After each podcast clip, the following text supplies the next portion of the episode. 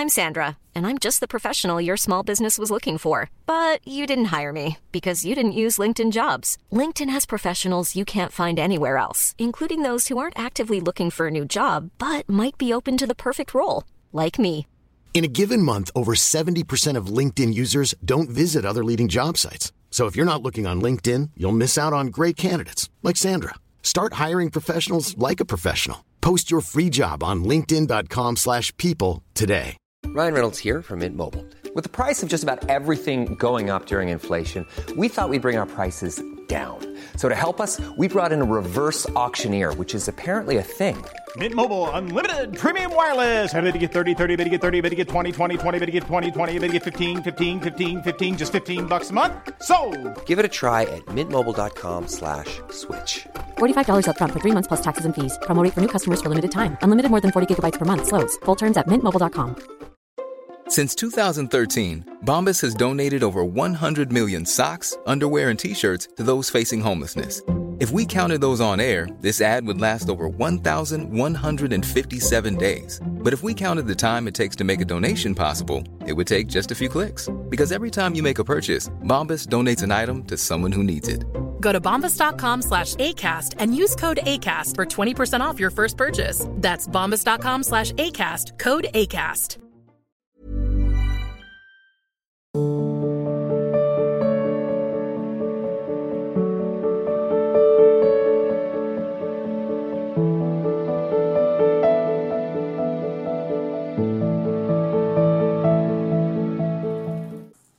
रेशम सिंह जी, जलंधर से।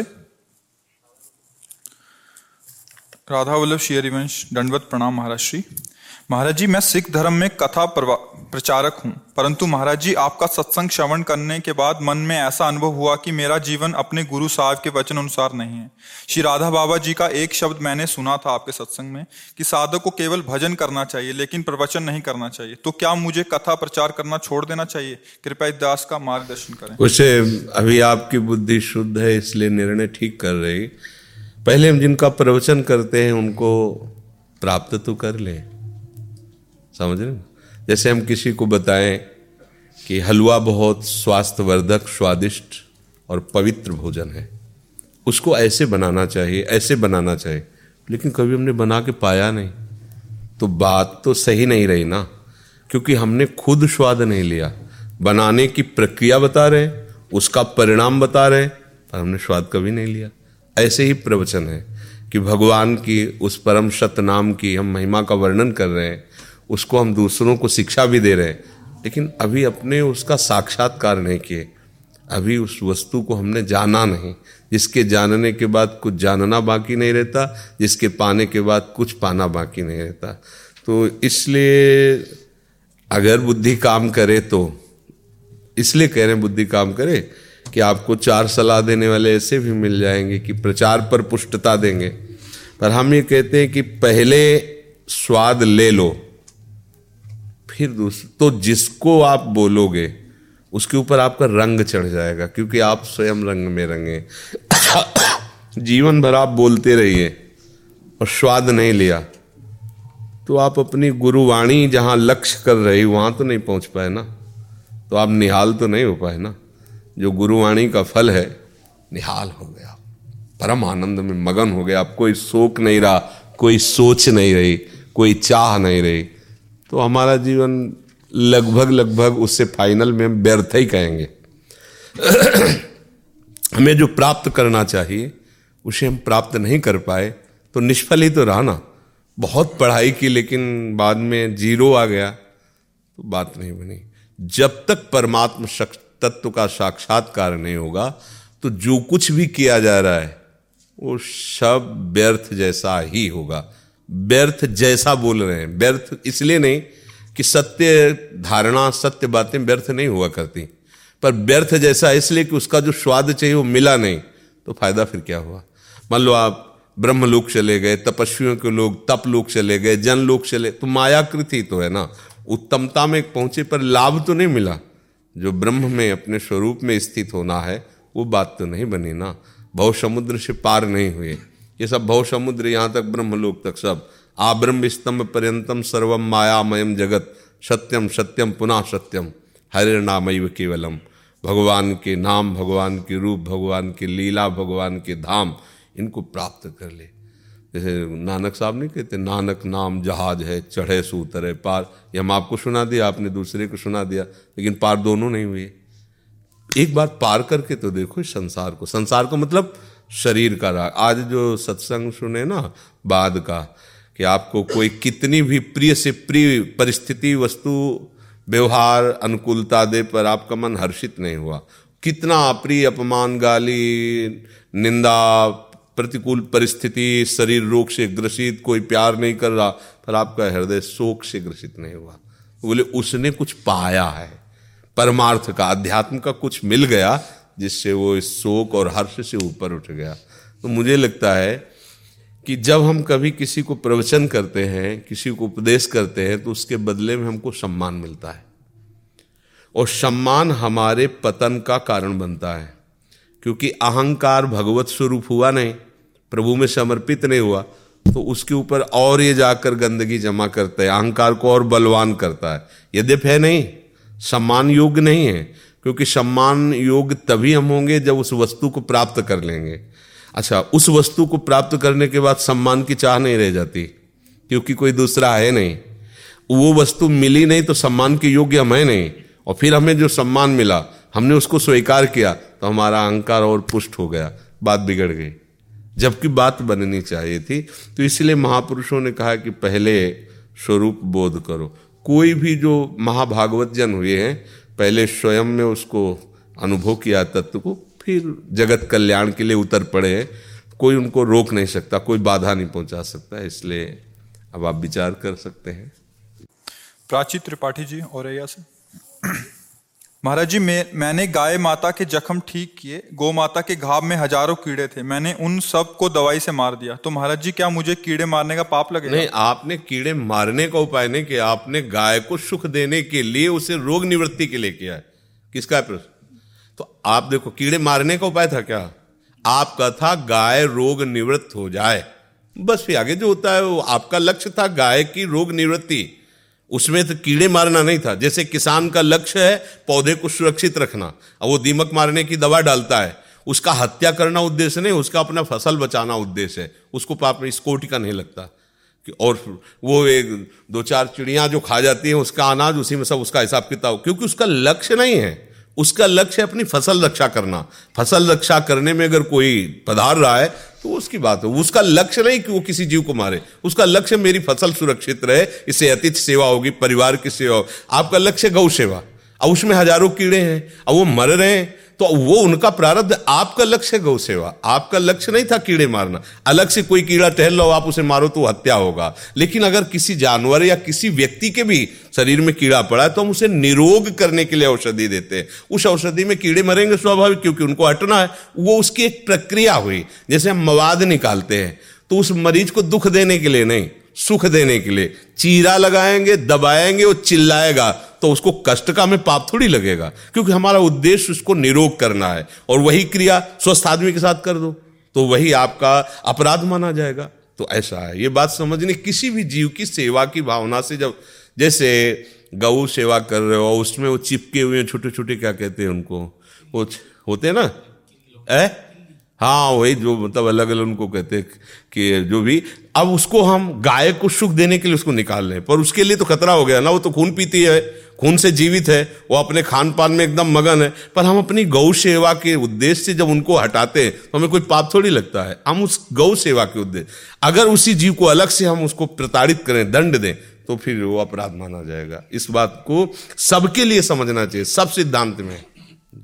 महाराज जी मृत्यु के समय राम नाम सत्य है, यही क्यों कहा जाता और कोई नाम क्यों नहीं कहा जाता? नहीं अलग अलग जगह कहा जाता है, यहाँ कहा जाता है गोविंद नाम सत्य है, गोपाल नाम सत्य है, वृंदावन में कभी नहीं बोला जाता राम नाम सत्य है।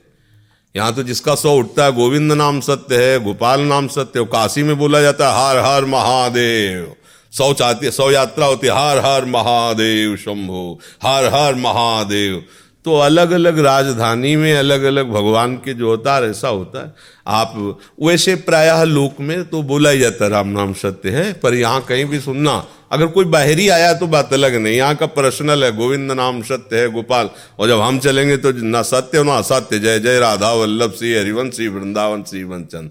जब अपने लोग जाते हैं, नाम कीर्तन करते हुए जाते हैं तो ऐसा कोई सिद्धांत नहीं है कि यही बोला जाता है। ऐसा कहीं सिद्धांत नहीं हाँ अंतिम में बोला जाता है कि भाई बात समझ लो, सत्य ये है। नहीं तो ये दुर्गति होगी, जिस शरीर के पोषण में पूरा जीवन लगा दिया, ये जा रहे हैं आग में जलाने। सत्य है तो भगवान का नाम सत्य है, और उसी सत्य के स्मरण से मुक्ति है। अन्यथा देखो क्या दुर्दशा अभी इस शरीर की होगी, जिस शरीर के लिए पूरा जीवन बर्बाद किया, उसको अभी आधा घंटे में भस्म कर देंगे, जला के राख कर देंगे। गोपाल दास जी, ऋषिकेश से। आपके श्री चरणों में मेरा साष्टांग प्रणाम महाराज श्री। महाराज जी, मैं आपकी कृपा से श्री वृंदावन धाम में चार पाँच महीने से वास कर रहा हूँ और दो बार ऋषिकेश भी गया हूँ, माँ के पास जो काफ़ी वृद्ध हैं। मैं माँ को श्री वृंदावन लाने के लिए सोच रहा था, लेकिन पहले वो राज़ी थे, अब मना कर रही हैं। मुझे आपसे कहने में भी डर लग रहा है, क्योंकि श्री वृंदावन आपके प्राण हैं, आपका हृदय है, और आप मेरा दुर्भाग्य है कि जो मुझे जाना पड़ रहा है। महाराज जी, मेरे लिए क्या आ गया है? हाँ उसको देख लीजिए, आप अब माँ की भी सेवा अनिवार्य है। जब आप कुछ नहीं कर सकते थे, तब उसने अपने प्राणपन से आपका पोषण किया है। आज वो वृद्ध है तो एक बार पूरा झुकाव उसकी तरफ़ कर लो और उसका सेवा सत्कार करके अंतिम निर्णय करो। फिर कभी भी कहीं भी रहो, कोई बात नहीं। वो यहाँ आए तो ठीक, ना आए तो आप हरिद्वार जाकर उसकी सेवा करो। श्रीधाम वृंदा पर वृंदावन पर आशक्ति कर लो मन से, शरीर से से, क्योंकि सेवा करनी चाहिए। माता पिता की सेवा करनी चाहिए। वो जीवन भर तुम्हारी सेवा की, पढ़ा लिखा के बड़ा किया। बहुत कठिन है बच्चा पालना। एक बच्चे को दे दिया जाए ना। एक दिन हमें याद है, सर्दी का समय था, और पिताजी ने हमें लिटा लिया। इतना ध्यान है कि हमें थप्पड़ मारे गए थे मतलब छोटी अवस्था थी। तो अब लघु शंका लगी। तो बच्चों का काम क्या है? कर दिया। रात में चार, छह थप्पड़ पिताजी मार के अल्लाह चल ले जाओ इस सारे को। ओ अम्मा, माँ, लाखों बार लघु शंका की होगी, कभी ऐसा नहीं किया होगा। तो बच्चा पालना कोई साधारण बात नहीं है। पिताजी एक दिन बर्दाश्त नहीं कर पाए, और वो चार थप्पड़ जमा दिए। माता, उसके कपड़ों में हक दिए हैं, उसके कपड़ों में मूत दिए हैं, कोई तो मुझे लगता है कि परमार्थ में वैराग्य भाव तो एक अलग है निवृत्ति मार्ग। अगर निवृत्ति मार्ग के पथिक होते तो हम फिर दूसरी सलाह देते। लेकिन प्रवृत्ति मार्ग के पथिक हो, अभी कोई वैराग्य तो लिया नहीं है तो माँ की जाके सेवा करना चाहिए। उसको जैसे शरीर पूरा हो, फिर राधा राधा राधा, फिर आगे मार्ग खुला है। पर माता पिता की सेवा करनी चाहिए, ज़रूर करनी। आए? अधीन रह के शासन करते थे लोग, लेकिन वहाँ तो शासन नहीं हो मेरा कोई। अगर आप हमारी बात मानोगे तो हमारी बात तुम्हारे ऊपर सवार रहेगी। गुरु की बात मान ले तो शरीर से नज़दीक रहे ना रहे गुरु सवार रहते हैं।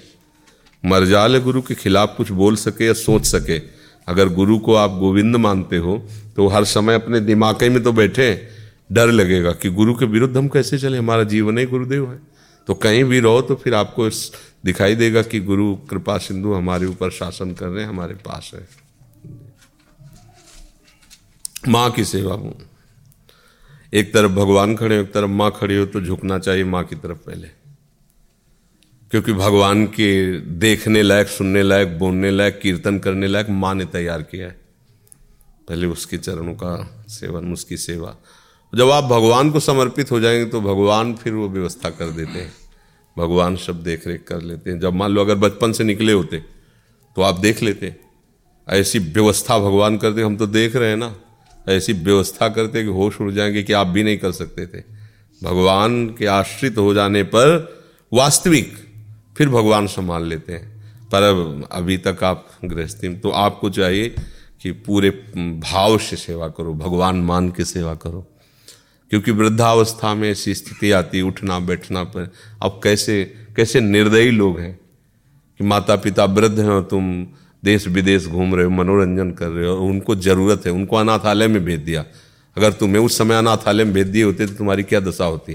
तुमको अपना दूध पिला के छाती का इतना बड़ा किया, और जब उनको आवश्यकता हुई कि तुम एक लोटा पानी दे सकते हो, थोड़ा भोजन दे सकते हो तो तुम नई बहू लिए घूम रहे हो देश विदेश और ऐसे कई उदाहरण हमारे सामने आए।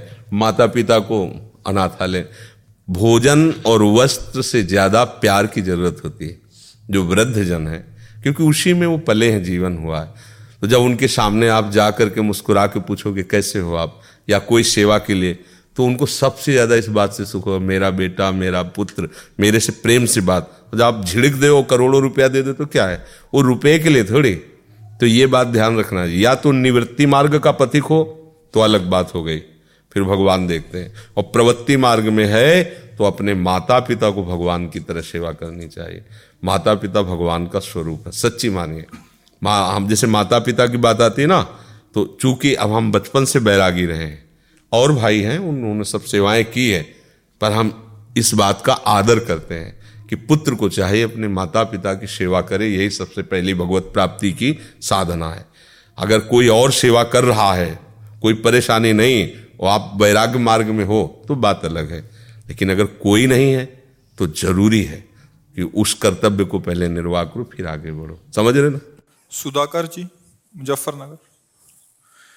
प्यारे गुरुदेव के चरणों में दंडवत प्रणाम। गुरुदेव जब हम धाम आए तो किन बातों का ध्यान रखें और सत्संग किस प्रकार सुने जिससे हमें ज़्यादा से ज़्यादा स्मरण में इसका एक बात का ध्यान कर लो सब बातें ठीक हो जाएँगी। वृंदावन बसिके, इतड़ो, इतनो बड़ो सयान, जुगल चरण के भजन बिन निमिष न दीजे जान। इसी में सब हो जाएगा। वृंदावन का सेवन करने के लिए पहले निश्चय करो, श्यामा श्याम का निमिष कहते हैं इसे, पलक झपकने को निमिष कहते हैं। इतने भी समय के लिए हम भजन नहीं छोड़ेंगे। बस, जब भजन नहीं छोड़ोगे तो कुछ बुरा होगा ही नहीं। ऐसे तो फिर पूरा वृंदावन महिमामृत पड़ा है। पढ़ो उसे, आचरण में लाओ। सबसे श्रेष्ठ बात, जो चाहत है नित्य सुख अरुमन को विश्राम, हित ध्रुव हित सो भजत रहो, पल पल श्यामा श्याम। सब ठीक हो जाएगा, सब सब ठीक हो, रहनी, कहनी, सब ठीक हो जाएगी। बस आप भजन में लो। भजन न करो तो चार दिन सुधारोगे, पांचवा दिन गड़बड़ हो जाएगा। क्योंकि भजन नहीं तो आत्मबल नहीं आत्मबल नहीं तो कोई भी विकार गिरा सकता है।